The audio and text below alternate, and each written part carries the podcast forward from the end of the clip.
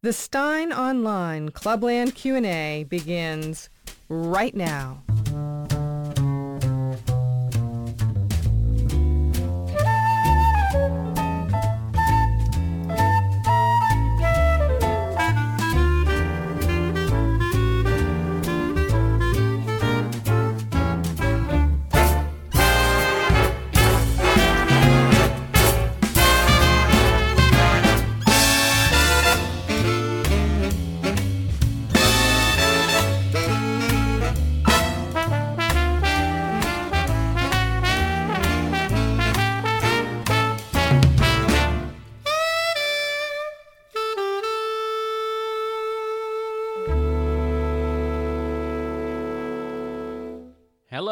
And welcome to you all. This is another edition of Steyn Online's live Clubland Q&A. It is Friday, September 29th, the first Q&A of the fall. No, I guess the last one would have been the for maybe I missed honoring the arrival of fall. I was too sad lamenting the departure of summer last week, but nevertheless, we are coming to the end of September and in keeping with Steyn Online tradition, even if it is as of today in the absence of Mark Steyn I will share with you that where I am in London, Ontario, it is Friday just after 4 p.m. Eastern Time. It is Friday morning at 8 a.m. in Baker Island, or on Baker Island, I should say.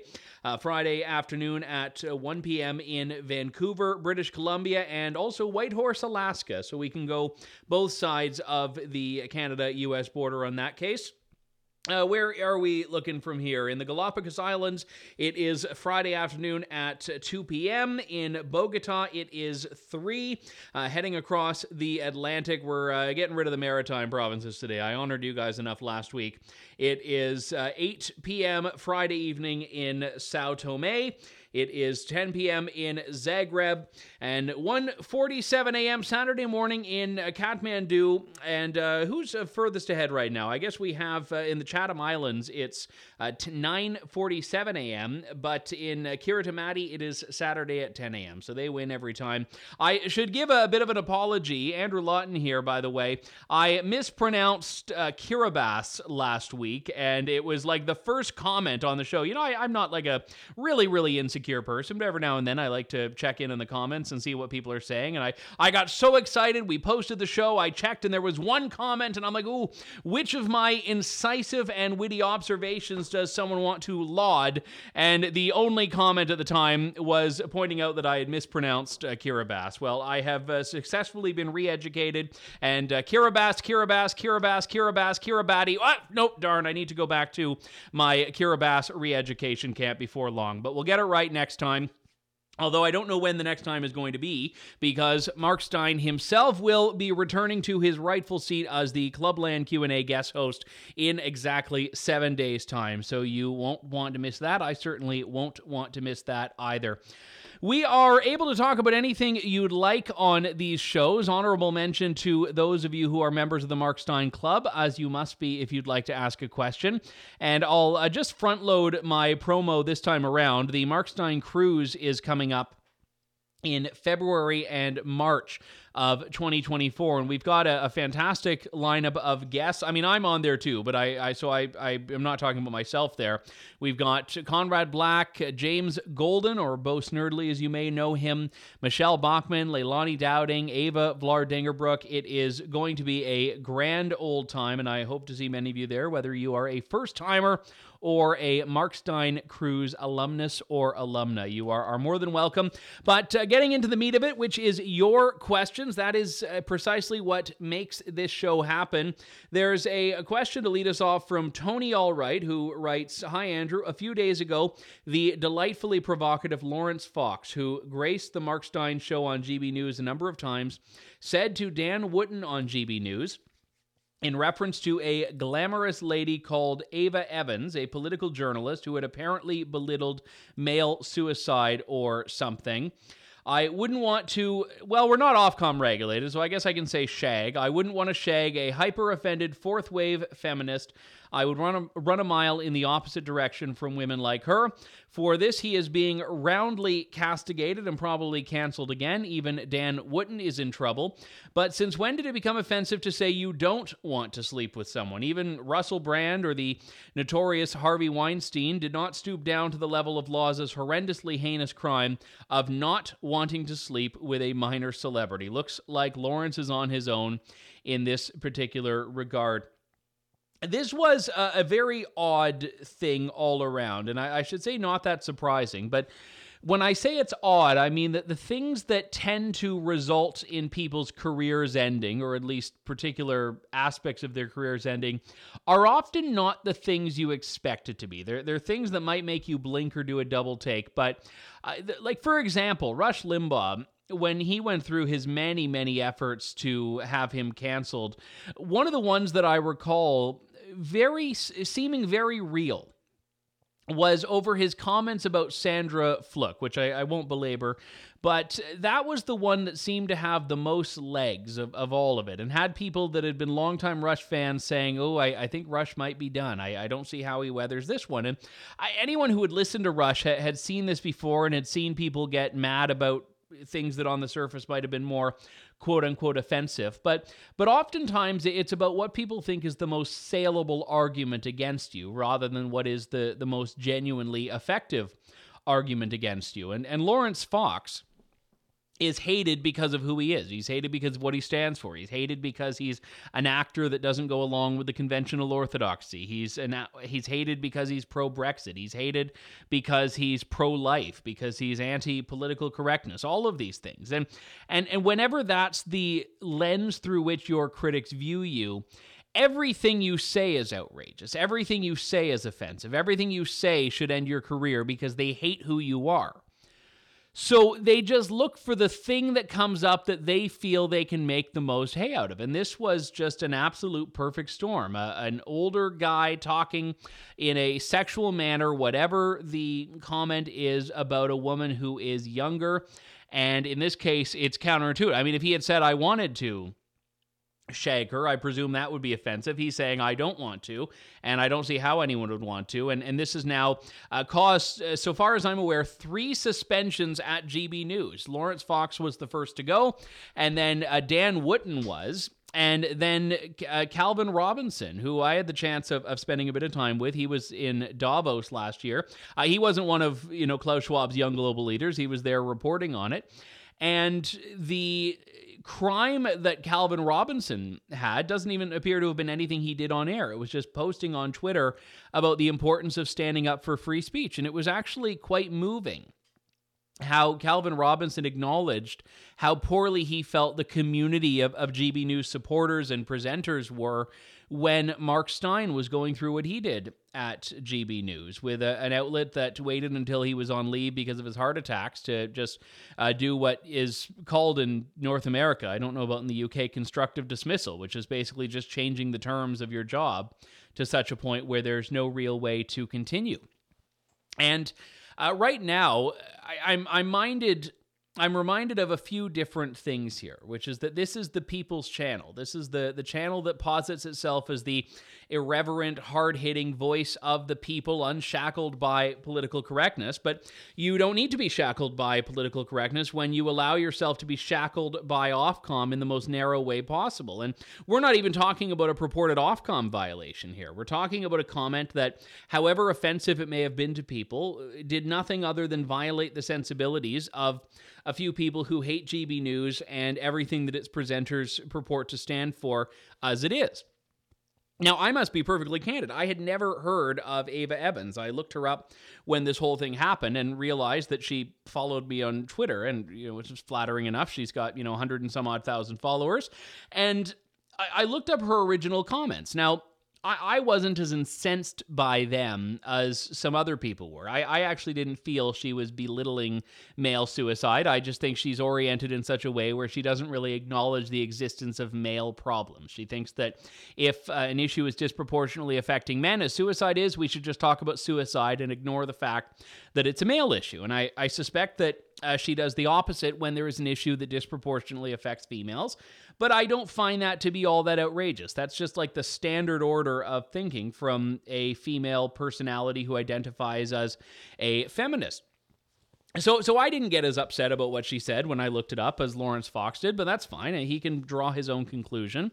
And similarly, what he said, I, I didn't get the outrage. When, when I first saw all of this controversy on Twitter the other day, I went to the clip and I, I assumed I was seeing something that was only a snippet of it. I, so maybe my threshold for offense is just so high I don't belong in in this world, or certainly in the confined and constrained UK media environment. Uh, but I've always been an American at heart when it comes to free speech issues.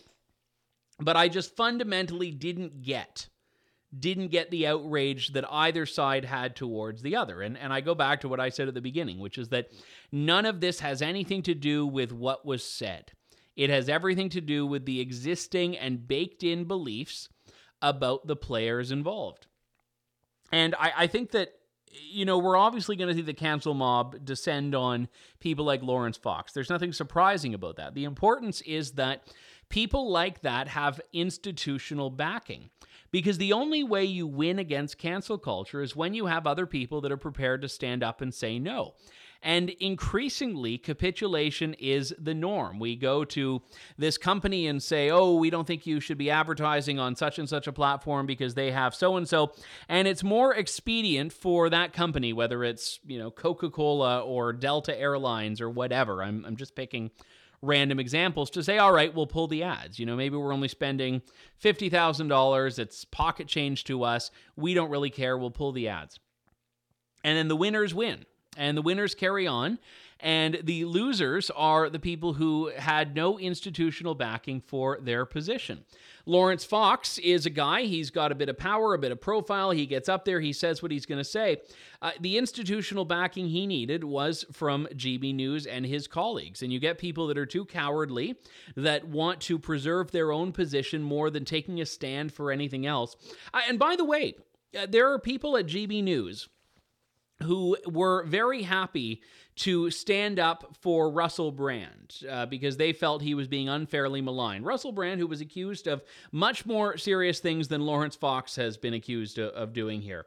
And those people have not, so far as I've seen, taken a stand for their own colleague and and that tells you a lot because they can be they can be edgy and irreverent and counterculture and wanting to buck authority all they want up until the point that it will come at a personal cost to them.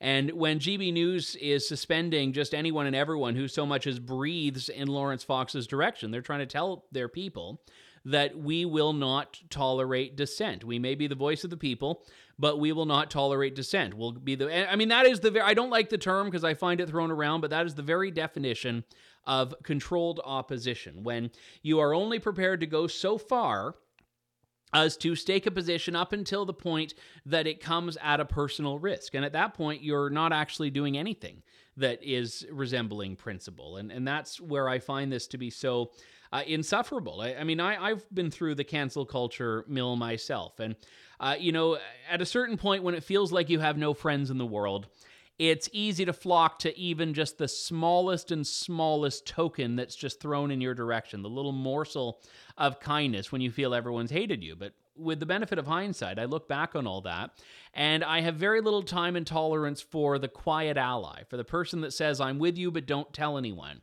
And, you know, I noticed this on Twitter the other day when Dan Wootton posts this statement. And I, I, met Dan once, and you know, nice enough guy, no real relationship with him. But uh, Dan Wootton posted a statement about how you know outraged and it was offended and it was terrible and he's sorry. And then, uh, you know, Laurence Fox, to his credit, posts the receipts as they say. He shares the screenshot of you know him and Dan Wootton just you know yucking it up about the segment because uh, Dan Wootton's apology or Dan Wootton's text to Laurence were either complete BS, and you can decide for yourself which one it was. But then Dan gets suspended. Calvin Robinson sees this from the sideline, says, no, we have to take a stand, and, and now he's suspended. I mean, I, to be honest, by Monday, they may not have anyone left. So if you're looking to make your foray into English media, now's probably your time with, you know, half of GB News on leave for daring to support Laurence Fox. And, you know, it used to be that outlets would defend their colleagues and, and put forward a united front. But uh, there are things to which GB News seems to have a bit more loyalty than its own people. One of them is Ofcom, evidently.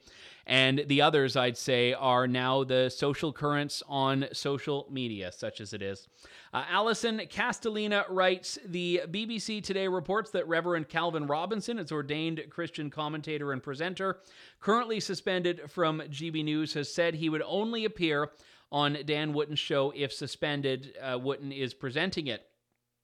The BBC goes on to report that Calvin says his bosses at GB News are scared of Ofcom, the broadcasting regulator, the woke mob, and careerist vultures within GB News. Can you make any sense of his reference to careerist vultures who are terrifying the bosses at GB News? It sounds like a very dysfunctional organization.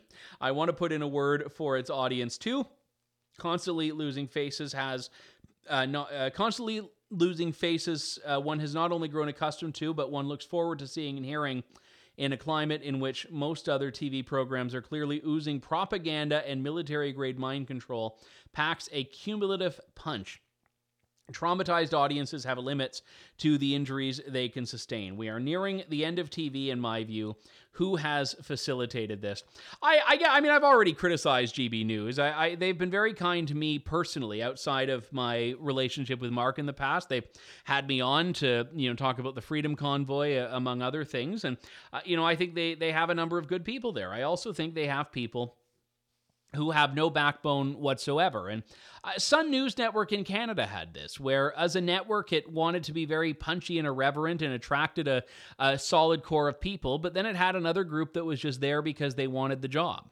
And they had no real investment in the organization or what it was trying to do because they were employees, they were not part of a movement. And I, I, think GB News is like that as well. You have people that have come from all the other networks that they all just do this sort of musical chairs thing around, and they work on this show at Channel 4, and this show at BBC, and this show at GB News. And not all of them are true believers in what the mission and mandate are supposed to be. And I will say, Allison, to your question about Calvin Robinson's statement. I mean, Calvin is a, a deeply principled person. He, uh, even when he wanted to be ordained, he he wouldn't go along with uh, what you know the Church of England was trying to do, which is why he ended up, as I understand it, getting ordained in, in one of the offshoots of, of the Church of England. And I, I think that there is a, a great challenge for people at this organization that uh, say one thing and, and when push comes to shove don't behave in, in that way. I, just one stupid example and maybe i shouldn't tell this i'll tell the story who, who cares that much? Uh, gb news is you know all the all about the gender stuff and you know their shows are all about oh we need to push back against the gender insanity. Uh, the one thing when i when i visited the gb news studio in london for the first time that i was struck by is how they have gender neutral bathrooms. So you go into the bathroom, and it's a bunch of individual stalls and then one common area that is where the sinks and blow dryers are. And you walk in there, and you know, I, am not particularly uncomfortable around women. Oh, I mean, I'm not comfortable around anyone, but you know, women no worse than men and but but they're women in television. They they take their appearance very seriously. So you've got women doing their makeup and you know all these things. And then you've got you know the you know slobby guy from the control room that wants to go in and you know get rid of his bean burrito.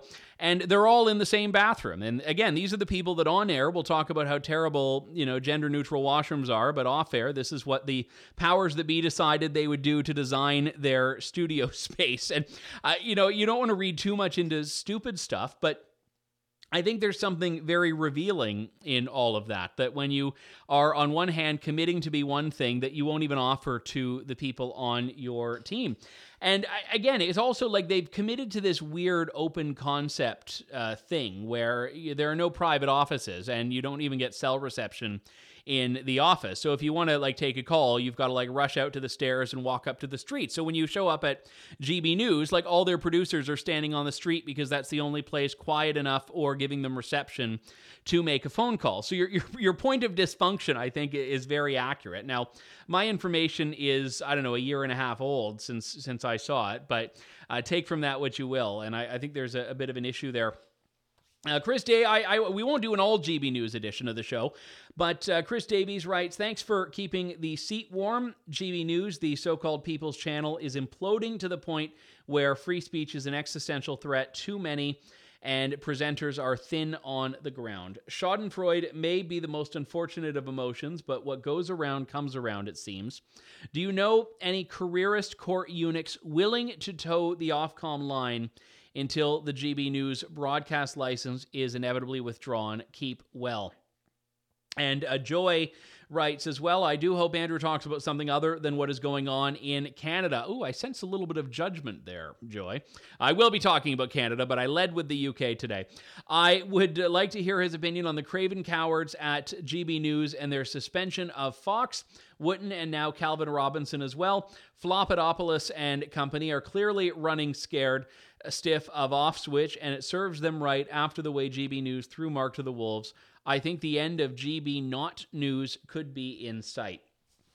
Well, it, it depends. I, I mean, GB News was originally, when it launched, filling a vacuum in UK media. And then Talk TV decided it wanted to play as well. And, you know, they're investing a, a ton more money and, and for a time did not really have any ratings commensurate with how much they were spending. You had, you know, Piers Morgan spending, I don't know, millions of pounds a year on his show, getting trounced by Mark Steyn's show, where, uh, you know, the budget I don't even think extended to like, you know, clean water glasses in the studio for, for GB News. So the thing that I would point out on all of this is that content matters.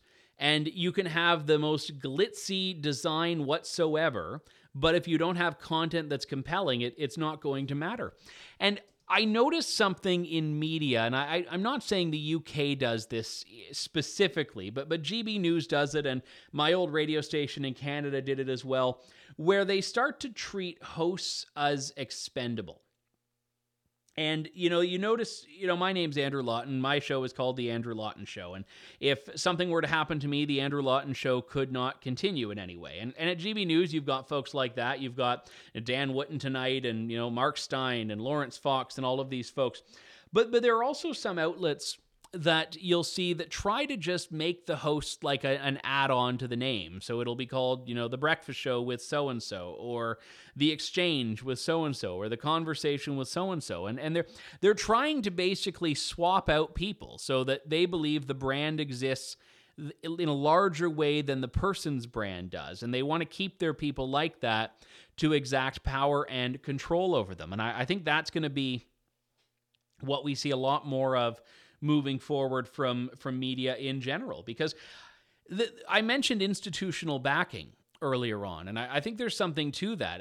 You can't fire us all is actually kind of true. Imagine if, you know, Nigel Farage and Dan Wootton and Laurence Fox and Calvin Robinson and Patrick Christys and the the belly laugher and all of them all came out and said, "You know what? If you take so and so out, I'm done. I'm walking." The station would either have to say, "All right, if that's that's what you want, go and we'll fill you and we're more important than you," or they'd have to say, "All right, maybe we have stepped in it too much." And I, am not saying it's easy to do that. If if you're someone that looks and say, "Well, this isn't my fight. I don't know if they would do it for me," I get it. And then you've got everyone playing some, you know, very high stakes prisoner dilemma type of game. But that's what's needed because when they do the suspensions and everyone else shuts up, generally speaking, they win. And the pattern perpetuates over and over again until the next thing comes along. We have a question here from Josh Passel who writes Hi, Andrew. Please tell me you had a better week than Justin Trudeau. Well, I did not applaud a Nazi, so I think it's already a pretty good week. The notorious Mr. J also writes Once again, hearty wishes for Mark's full recovery. We need him combat ready. The Hunka affair has certainly been an embarrassment to Canada and the Trudeau crew in particular. The Russian media must be crowing. The incident brings to mind the horrible grinding nature of the Eastern theater of World War II. Ukrainians must have been in a terrible position, in effect, living with the only two likely options being fighting for Hitler or Stalin. It's the reality of rock, you, hard place. As an aside, it's instructive to look at the reality of the European War of 1939 to 1945. We in the West have lived with a folk legend that overemphasizes the role of Western allies in Hitler's downfall. From what I've read, three quarters of all German losses occurred in the East. In the end, it was the Red Army that defeated Hitler, with some help from the West. It has been remarked that the irony of World War II was that we defeated one monster by allying with another.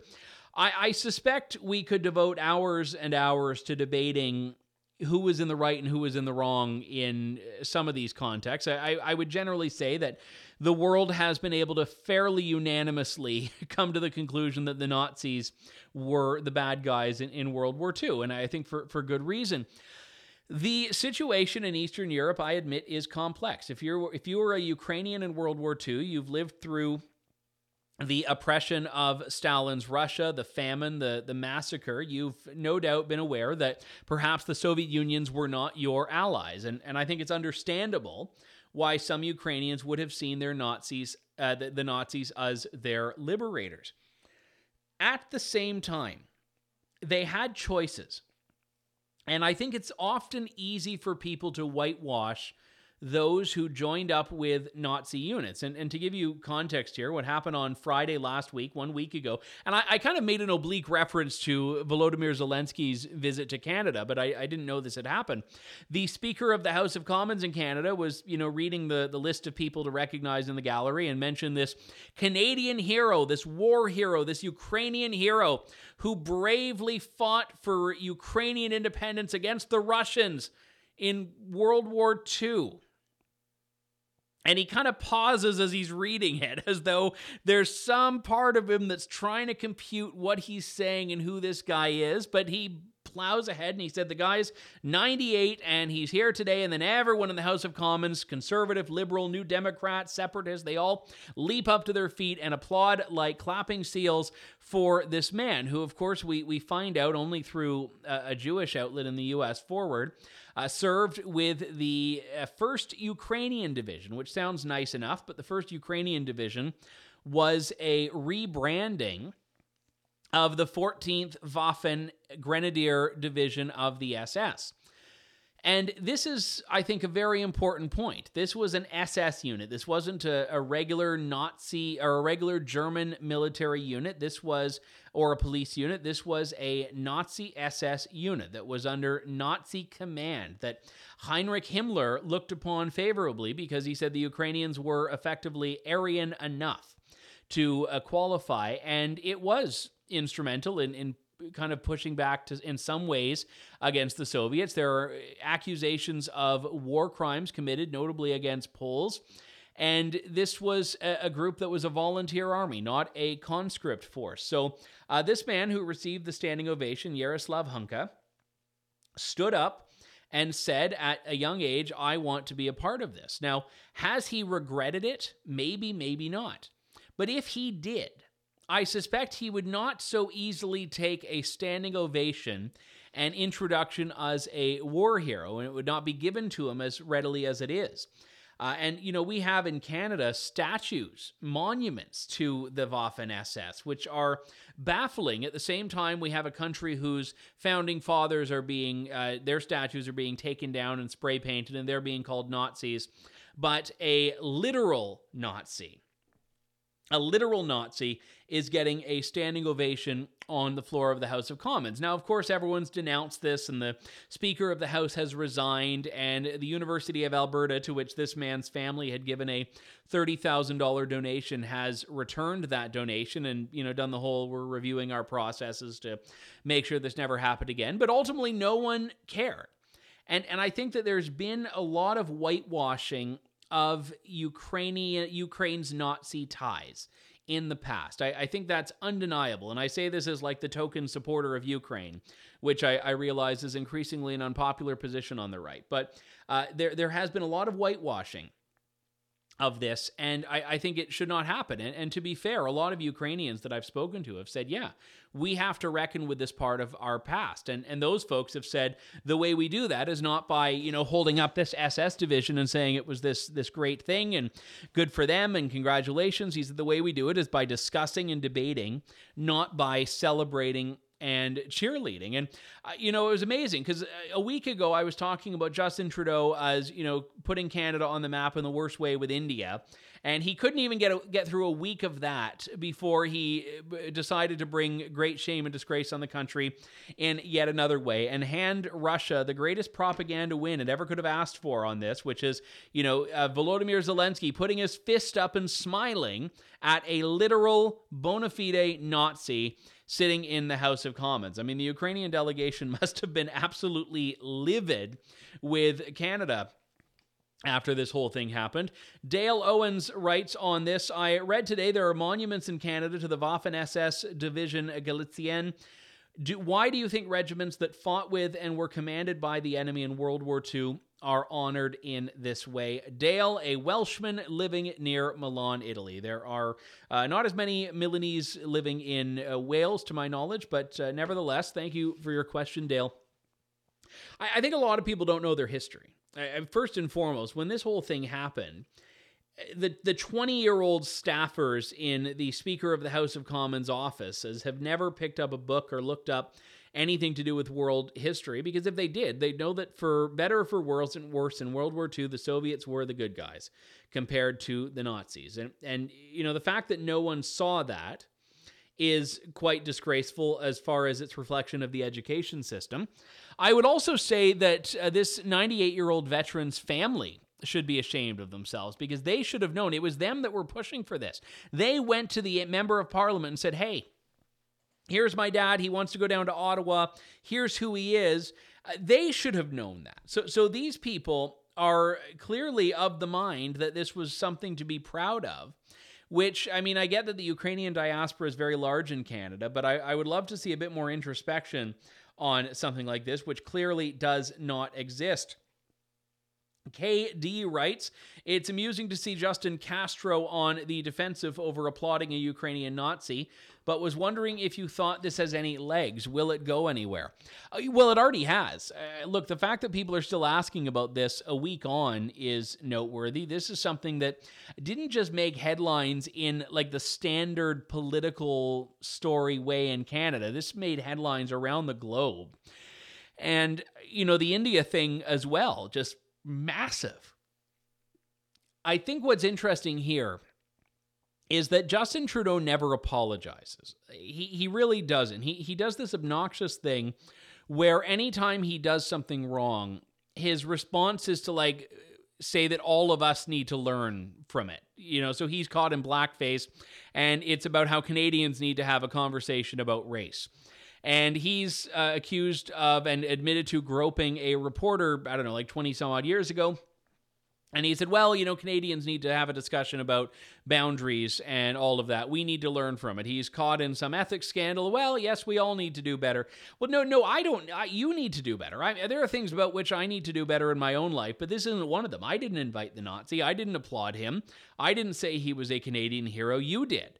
So why is this a learning opportunity for all of us?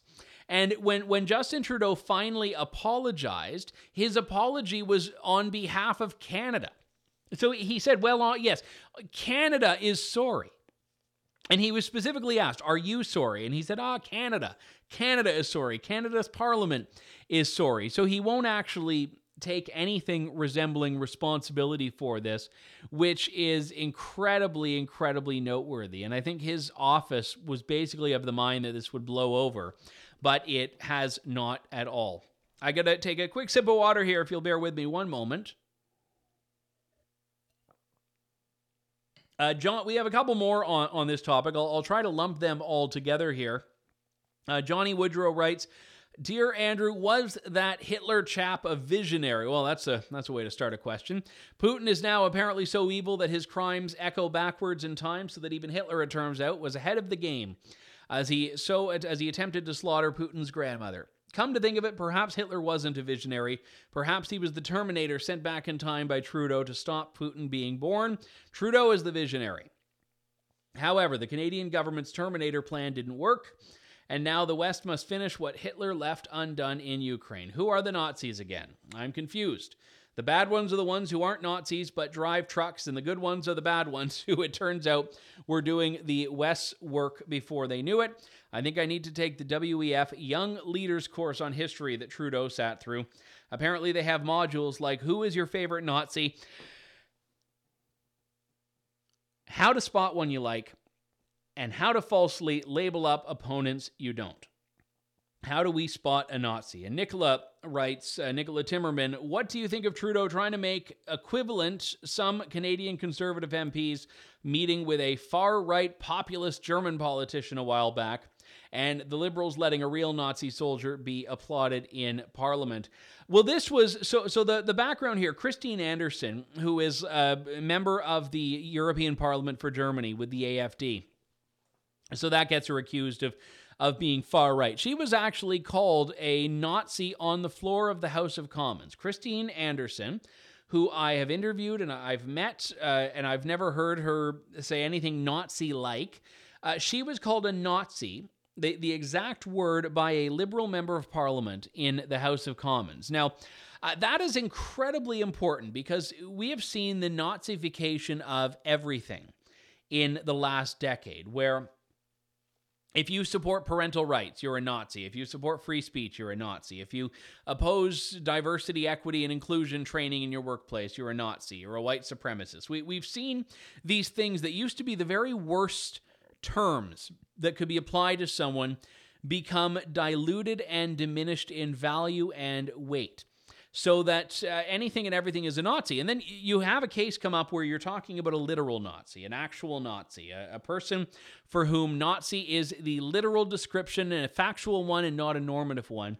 And everyone clams up everyone clams up and oh well maybe i don't know maybe we maybe we applaud this guy and i like again people that say the million people that were marching in Canada for parental rights a couple of weeks ago. They're all Nazis. When it comes to this guy, well, it's it's complicated, and I don't know. It's it's maybe Nazi is a strong word. No, it was a Nazi SS unit. It is as Nazi as it gets. And it's quite shameful that a government that maligns its critics as Nazis was so slow to uh, really hold itself to account on its recognition of a real Nazi. Uh, John Barrett writes, um, where is it here? Would you give us the latest update on the Canadian government's treatment of the truckers and their allies? Have they met with the same draconian punishments as January 6 participants? Are they still in prison? Have seized trucks been returned? Bank accounts unfrozen? Some still being identified and targeted. Uh, it's funny, just on that last note, I learned of a case uh, just this week where someone who supposedly skipped out on their quarantine when they came into Canada 16 months ago was just this week given a ticket for $6,000. Like, seriously. They skipped their quarantine a year and a half ago. They were not connected to any outbreaks or whatever. They didn't release the I don't know, the Omicron monkey variant or whatever it was. And now they're facing a, a $6,000 fine given, you know, long after the fact. Now, that wasn't someone who was in the truckers' convoy, but I still think it, it shows the punitive nature of the state in Canada on these sorts of things. So, as it happens, this week was a, a break week, as is next week, but there is a trial underway for two of the prominent supporters of and organizers of the Freedom Convoy. One's name is Tamara Lich. She's a you know a 50 year old, uh, five foot tall grandmother, and the other is Chris Barber, who's a, a, bit of a rough around the edges trucker. But the two of them, Chris and Tamara, were the the front. I was going to say the front men, but you know maybe that's too gendered for Justin Trudeau.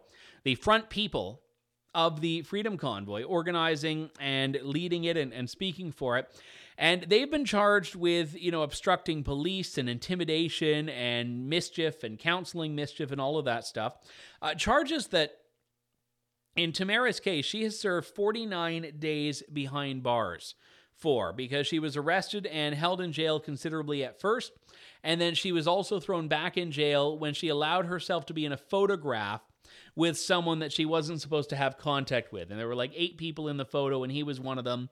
And uh, that was something they threw her back in the slammer for for I don't know three weeks or whatever it was. So uh, she has served 49 days in jail already for what are really mischief charges, like the, the things that would be applied to someone who you know maybe kicked over a post box or, or something like that. And the challenge that we see here is that the government is still wanting to go full steam ahead on these things. There have been a couple of cases where uh, the, the they've been quietly dropped. The crown will say, "Yeah, we, we you know enough time has passed. It's been a year and a half since the convoy. We don't think we have what they call a reasonable reasonable prospect of conviction." And anyone who's been following the Michael Mann trial will find it like quaint that a year and a half is seen as like being too long for a case to go on in Canada. But uh, nevertheless, the government wants to throw the book at the front, the, the faces. They want to throw the book at the big names because they want to make an example of them and get their pound of flesh. And I, I think what we're seeing here is going to be a, a, fair bit of relentlessness. Now, look, from my perspective, the case looks very weak. The judge has seemed unimpressed by the Crown's argument, and it, it doesn't hurt that the Crown has been rather disorganized in uh, this case. But nevertheless, it, it's uh, something that's going to keep going on. I mean, this was originally going to be a 16 day trial, and the Crown was going to call 22 witnesses, 16 days. They had in the first 16, or sorry, in the first 13 days, they had managed to get through three and a half witnesses. So they're now trying to desperately find more time that they can all get together. And I think the lawyers were actually sitting down today to hammer out where they're going to do it. So this is going to be a months long trial. This will last months, and if they can't find availability in the courtroom, it may even go into next year, I was told. But this will be a months long trial, and it is a mischief trial for people that were guilty of glorified parking infractions, but that made the government look bad in the process. Pens Woods asks, a lot of us in the southern Canadian territories, Midwest, New England, Upper Plains, Upper Far West, are asking the question how did our stepmother Canada retreat to its current level? You are a joke, and it's only funny if one is drinking heavily. I'm assuming you mean Canada as a joke and not me personally. The uh, who knows though. The question is, can Canada survive? From here, it seems to me you either throw off authoritarianism or perish with the West. Don't follow the U.S., or you'll surely meet your end. I, I try to remain an optimist, in part because I, I still live here. And if there's no optimism, the question of why I still live here becomes one that I have to ask with each passing day. But I, I like to hold out hope that Canada will not be any worse than other countries. And, and I think generally we've seen Canada just be behind other countries. Uh, like, you know, the US used to be behind us, Canada used to be behind Europe and the UK. And we could kind of look at what's happening in Europe and see a bit of a warning uh, certainly on immigration, on free speech, to what we were going to deal with a few years down the road. And I, I think on civil liberties, the Europe being ahead of Canada dynamic no longer holds. I actually think Canada is worse than many places in Europe. And I say that with a bit of hesitation because we have a, a somewhat stronger constitutional protection of our liberties. I, I, say somewhat because the court often does not recognize it, but we, at least in theory, have that in a way that a lot of European countries don't. I, I mean, for example, if in Austria they had gone ahead with that proposal of theirs during COVID to make vaccination mandatory, uh, there wasn't really a, a, great mechanism in Austrian law that, that I recall to push back against it. I mean, Austria, I, w- I remember looking into this, and I, someone may correct me if I, am wrong, as, as happens, you know, once or twice a year. Uh, like Austria doesn't have one single constitution, if I recall. They they have another a number of documents that have a semi or quasi constitutional status, but but there really wasn't like a, a hard and fast bill of rights that a citizen could look to and say this violates this fundamental right. So you're you're appealing to other bodies. You've got the you know European uh, Court of Human Rights or, or whatever it is, and uh, but but ultimately it, it's not that great the situation. And in Canada, we at least ostensibly have a judiciary and a Bill of Rights that we can appeal to. Now, the problem is that those appeals often fall on, on deaf ears. And I, I guess the question would be could some government save it? And I'm, I'm growing increasingly weary. Well, weary and wary, I guess, but I, I wary of and as a result, weary that governments are capable of doing that. I mean, we could have a conservative government that stacks the Supreme Court and maybe they make a couple of good decisions, although that's no guarantee. But then in four years' time or eight years' time, it's a reversal and we, we, we're, we're right back to square one. And I think that the resting position of Canada is not a country that at its core respects freedom. The resting position is one that increasingly trends towards statism. And that's what needs to change. And it, and it has to be in the people. And I guess my hope, such as it is, comes from the fact that I, I think Canadians do have it in them to stand up and say no. I, I, don't think they always have. I think they need some some cajoling to get there. But I, I do think they have it in them, and I, I think that needs to happen. George Pazan writes, Hello, Andrew. Hope you're well. Thank you for all you and your fellow guest hosts do. I'm sure you'll get many questions. I feel bad because Joy was like complaining about Canadian content earlier, and now we have a few uh, Canadian content questions. But uh, the next question after this is American, I promise. Uh, he writes Is Justin Herdeau really in trouble, or are they just teasing us? Rush Limbaugh used to say that Obama wouldn't be brought down in prestige by any normal means, his bad policies or corruption. It would be something silly, he said, that would impact him negatively in the meaningless world, like making fun of the wrong pop star or something like that. I'm hoping this Nazi scandal is the thing that wakes up the Canadian people to what a joke and a dangerous joke Justin is.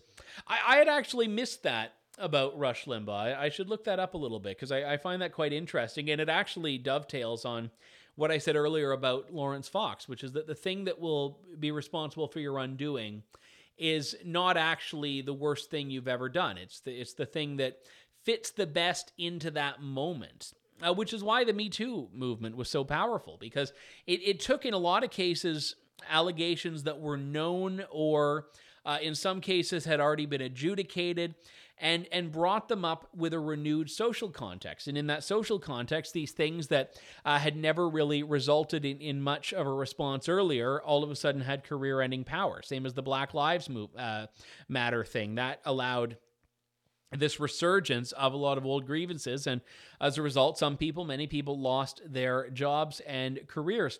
So uh, maybe it won't be the undoing, but I, I, think there are a lot of liberal members of parliament, certainly the Jewish ones, that are looking and saying, okay, this guy's a joke. We've put up with him enough. When are we just going to be able to say it's time to get a new leader? And I, I think that the best outcome for anyone hoping to get rid of Justin Trudeau is not going to be the wait two years until the next election. I think it's going to be liberal members of parliament, members of his own caucus, that stand up and say, all right, we've had enough of this guy. Let's get rid of him. So far, that hasn't happened. He's had a fairly ironclad grip on his team. So we'll see. Uh, Kenneth writes RFK Jr. is apparently about to declare his candidacy as an independent. My first reaction is that this is too soon. He should stick it out as a Democrat but maybe going independent is the way to go.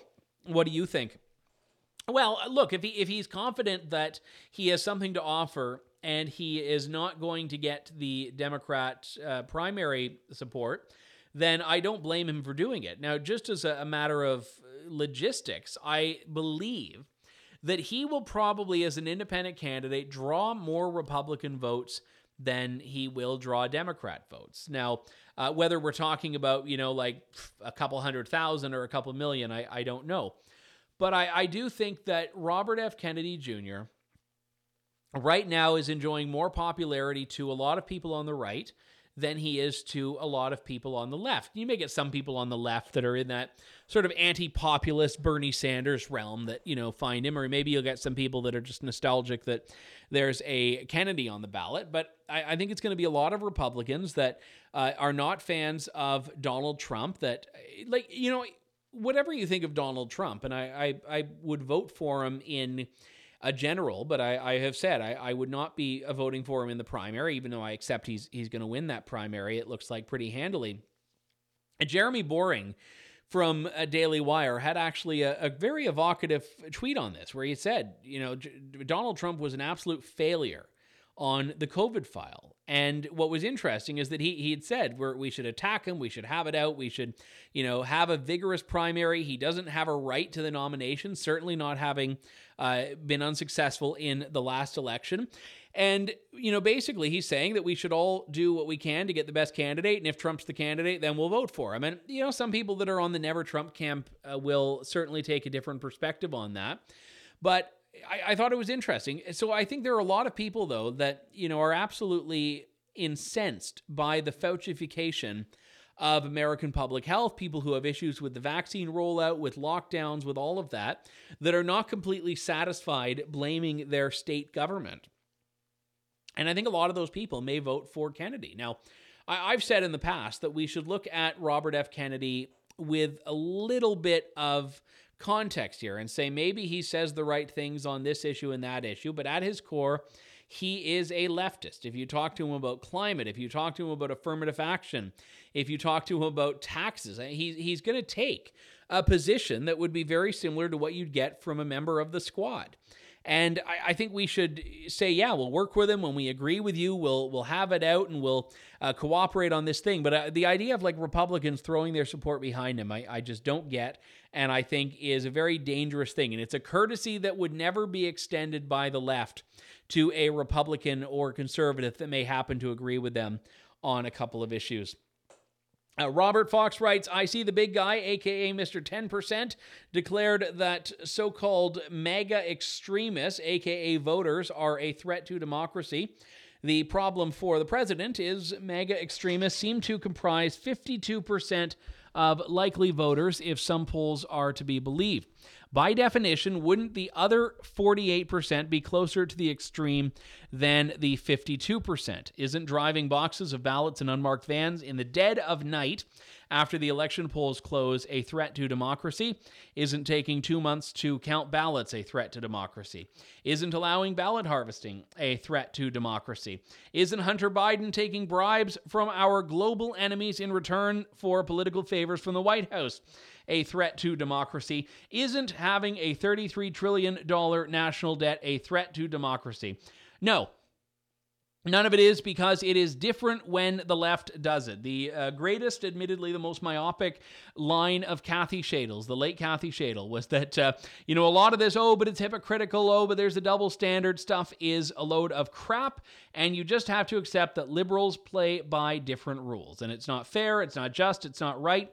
But the sooner we accept it and stop complaining about it, the more we can deal with how to fight it. So uh, that's my little TED talk there to channel the late and dearly missed Kathy Shaidle. But uh, to your point, Robert, I, I think that you know, Biden, insofar as he's even online for any of this stuff, uh, doesn't actually care. He, he's viewed that half of the population is the enemy, and despite his little uh, "we can all get along" and "I'm going to govern for everyone" shtick at the beginning, and when he was inaugurated, uh, it, it's not actually real and, and it's not authentic and it's not going to be the way things go. So uh, when they say threat to democracy, they mean threat to their hegemony. That, that's what they mean. They're not talking about the country, they're not talking about the institutions, they're talking about their regime. And all they want is to preserve their own regime. And anything that runs against that is going to uh, be destabilizing to them. And it's actually Uh, quite interesting when you look at exactly how I no, and I don't I don't compare them to autocrats in, in every way, but but when you look at how that tendency is exhibited, where regime survival is kind of the goal above all others. And, and you can tell when something is uh, real to them because they start to respond to it a lot more forcefully. And, and the things they ignore are things they don't worry about. The things they want to tackle head on and fight are the things that they believe are destabilizing to their power. Matt from upstate New York writes Hi, Andrew. I hate to be uncharitable, but you may have heard down here in the States that hey ho, the witch is dead. Oh, we're going there, are we? Honestly, at this point, even many in Dianne Feinstein's own party aren't sad at her demise Did she attract much attention in Canada? And what is the reaction there? I, I like that you charitably gave me an opportunity to weave a, a Canadian angle into this, Matt. Uh, I, I don't know if Dianne Feinstein's death, the uh, late senator from California now, ha- has registered in Canada at all. So I, I, won't give the Canadian take on it, but I can give the uh, you know person under 90 take on it, which is that uh, the United States is a gerontocracy and it uh, seems to be particularly worse in the U.S. than in other countries. It's, uh, you know, it, it's actually when you watch the clips of Joe Biden, you know, wandering off and forgetting and forgetting his line and not knowing where he's going, or you uh, watch the line about, uh, oh, I don't know, Mitch McConnell just freezing, or uh, Feinstein being pushed through the halls, or uh, all of it. it like it's easy to chuckle and it's easy to laugh and it's easy to say, oh, you know, ha ha ha, it's they're so enfeebled, it's hilarious.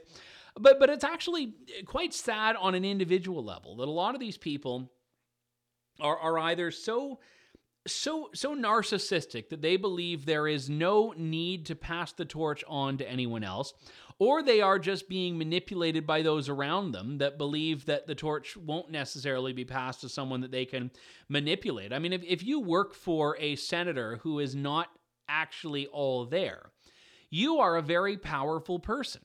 Like you are like you're already as a political staffer far more powerful than you should be. But but imagine if you are the guy that gets to whisper into Joe Biden's ear because he doesn't have uh, you know two IQ points to rub together half the time. Like you're actually a very powerful person. You are the one that gets to control the president of the United States. If you're the staffer that has to pretend Dianne Feinstein has been working as a California senator for the last however many years, you are a very powerful person because uh, you don't actually have a senator that is online to challenge what's being done in her name. So, I mean, yeah, you can chuckle at the clips, you can laugh at the clips all you want. But the real takeaway here is something that, that's quite dangerous. And I, I don't know why in the United States this exists entirely. My, my theory is that it's because of the, the crownification of American politics. It's because American politics has this kind of regnant approach to it where people start treating elected members of you know Congress and the Senate and the White House, the executive branch, uh, as royalty. And and oddly, you have a little bit more. I, I mean, the Queen could not get away with doing what Dianne Feinstein, Feinstein and Joe Biden have done. Like, just think about that. If, if, her, if her late Majesty Queen Elizabeth II were behaving the way Joe Biden was, it, it would have caused a constitutional crisis in the United States. And if the monarch were like that, uh, she would have done everything in her power to conceal it from her people. She would have offloaded responsibilities. And, and we saw a little bit of that in old age, where she said that so and so was going to be taking on more of an active role. And, and now King Charles III is at some point uh, going to be in a similar situation. But but that's the problem, in that you actually have the the very worst aspects of monarchy. The very worst aspects of monarchy, which is, you know, ruling powers for life, that have been preserved and embedded in the American political system. And uh, that is something that very much needs to end, and it's not going to end with Joe Biden running against Donald Trump. That'll only further the problem. I mean, Trump is a, a sprier 80 than Joe Biden is, but uh, my goodness, the the whole Dianne, the fact that this was the final years of her life was just being, you know, paraded about as though she was in some you know active role. It's actually quite uh, quite disgraceful, and, and shame on those who kind of try to puppeteer these politicians, whomever they are. We are going to end things there. My thanks to all of you for tuning in to another Clubland Q&A. I will uh, once again welcome you to join us on the Mark Steyn cruise. I'll be there as will Conrad Black and James Golden, Michele Bachmann Eva Vlaardingerbroek, and uh, we've also got Leilani Dowding coming back. That's going to be a lot of fun. And I hope I'm not forgetting. I don't think I'm forgetting anyone. So uh, that is uh, going to be on February 24th to March 2nd. We're doing a Caribbean cruise this time, which will be lovely. So you can get your Hawaiian shirt. I know Hawaii's not in the Caribbean, but I, I don't know if there are Caribbean shirts that are specifically different from Hawaiian shirts. So you can get your uh, Hawaiian shirts ready to go there.